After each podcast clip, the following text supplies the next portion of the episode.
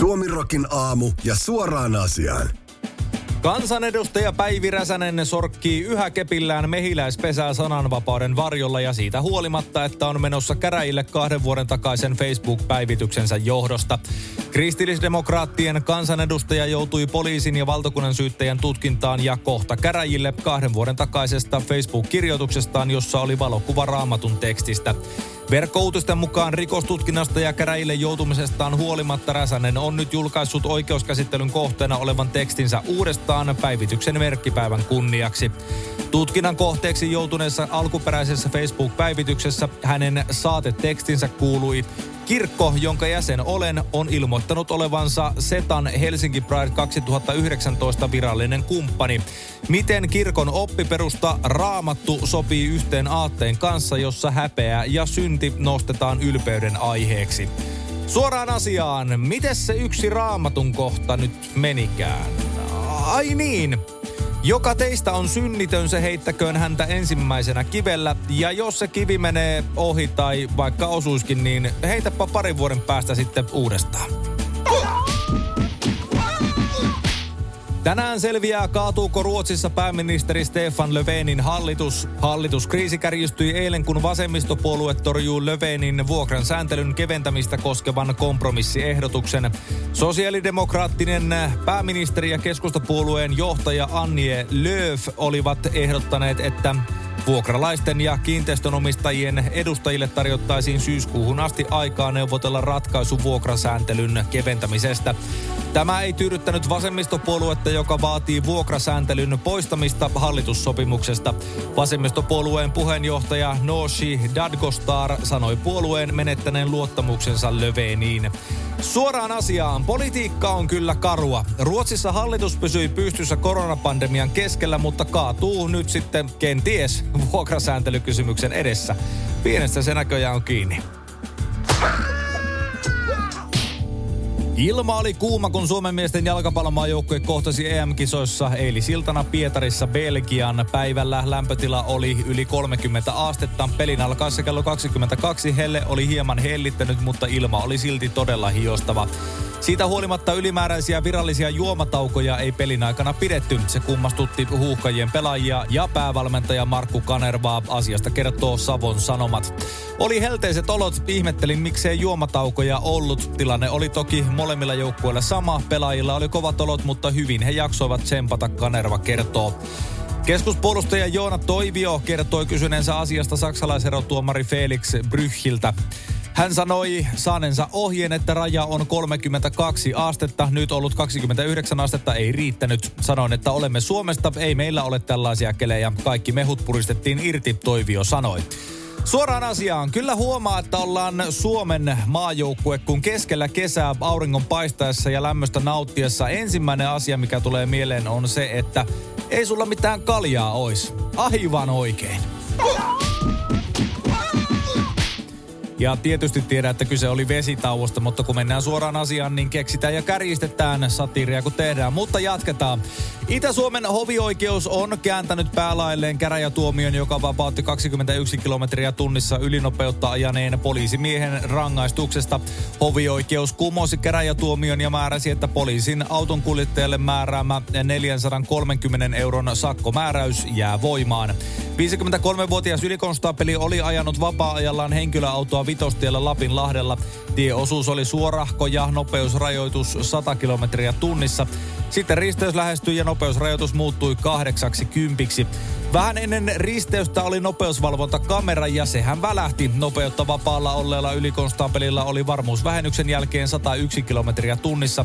Ylikonstaapeli vetosi ammattiinsa ja kokemuksensa kuljettajana. Hän oli parikymmentä vuotta töissä liikkuvassa poliisissa ja hän on poliisin ajokouluttaja. Suoraan asiaan. Kyllähän tässä itsekin on tullut jo parikymmentä vuotta ajettua autolla ja tuhannet ammattikuskit on ajaneet sitäkin enemmän. Eikö se siis tämän poliisin logiikan mukaan olisi ihan ok, jos me nyt aletaan suhata menemään ihan täysillä vaikkapa taajama-alueella. Taksilla 120 kilsaa tunnissa keskellä kaupunkia, kyllikki kyy. Ja jos oikeasti oot 20 vuotta ollut ammattikuljettajana ja ajo-opettajana, niin kyllähän sun pitäisi tietää, että se 80 lätkä todennäköisesti tulee ennen sitä risteystä. Euroopan jalkapalloliitto UEFA on kieltänyt Münchenin kaupunkia valaisemasta EM-jalkapallon peliareenaa sateenkaaren värein. Saksa pelaa tänään EM-kisojen viimeisen alkulohkoottelunsa Unkaria vastaan Bayern Münchenin kotistadionilla, jonka ulkokuori on usein värikkäästi valaistu.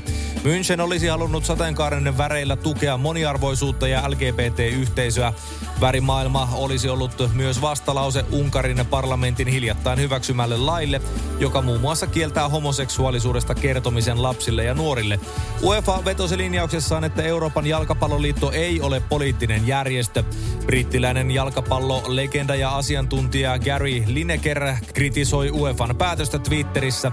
Hän kannusti Müncheniä tottelemattomuuteen. Äh, tehkää se kaikesta huolimatta, hitot niistä, tehkää se München. Valaiskaa stadion koko maailman nähtäväksi, Lineker twiittasi. Suoraan asiaan, olispa kyllä kerrassaan harmillista, jos Allianz Areenan sateenkaari kytkin jäisi vahingossa päälle ja menisi sillä tavalla epäkuntoon, että sitä ei saa enää pois päältä. Kerrassaan harmillista. Tero Pitkämäen elämäkertakirja Keihäsmies julkaistiin viime syyskuussa. Suomi Urheilu kertoo verkkosivullaan, kuinka kirjassa paljastetaan, miten Pitkämäen kilpakumppanit yrittivät psyykata suomalaista Osakan MM-kisoissa 2007.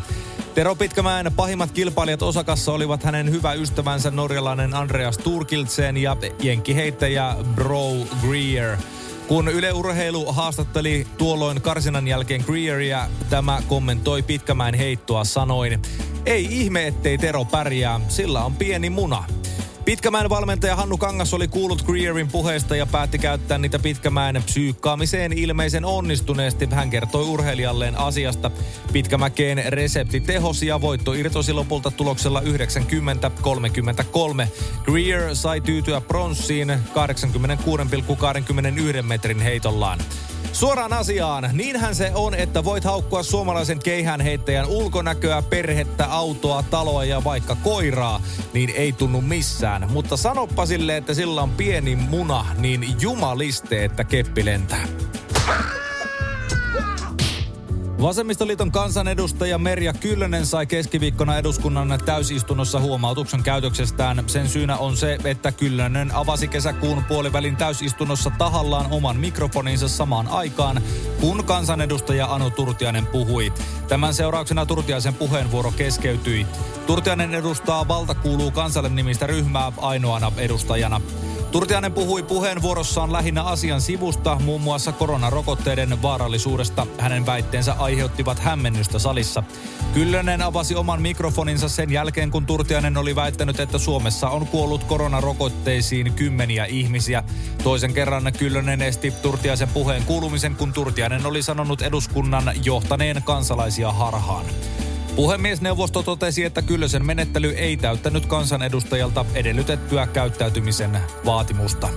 Suoraan asiaan, tämä systeemihän on ihan nerokas. Oispa kätevää, että vois oikeassa kielämässä vaan sulkea jonkun mikin, kun se puhuu paskaa. Mutta hyi, hyi, Kyllönen, eihän näin saa tehdä. Hienosti toimittu. Kiinassa ihmetystä herättänyt ja pitkin valtiota valtanut elefanttilauma on nyt kääntynyt takaisin kotinsa päin. Elefantit ovat paikkauskollisia eläimiä, mutta jostain syystä lauma niitä lähti viime vuoden keväällä vaellukselle luonnonpuistosta lähellä Myanmarin ja Laosin rajaa kohti pohjoista. Matkan varrella niistä on tullut julkiksia, eikä pelkästään hyvässä. 500 kilometrin vaelluksella ne ovat aiheuttaneet miljoonien eurojen edestä tuhoa viljelyksille ja rakennuksille. Elefantit kävivät tutustumassa myös Kunminin miljoona kaupunkiin. Välillä ne ovat pysähtyneet aloilleen. Nyt elefantit ovat lähteneet jälleen liikkeelle ja tällä kertaa ne kulkevat kohti etelää, eli kohti kotia. Suoraan asiaan. Tämähän on ihan selvästi semmonen klassinen ei tarvitse auttaa tilanne. Elefanttien johtaja on lähtenyt vahingossa väärään suuntaan, mutta ei suostu millään myöntämään sitä ja kysymään suuntaa ohi kulkijoilta, vaan vääntää väkisin sinne suoraan vaan pohjoista kohti. Mutisee siinä samalla, että täällä se viimeksikin oli. Ja muu perhe sitten tulee vaan tuppisuina perässä, kun eivät muutakaan voi. Suomi aamuja keskelle köljä. Ja ehkä vähän siihen siivuunkin pikkas.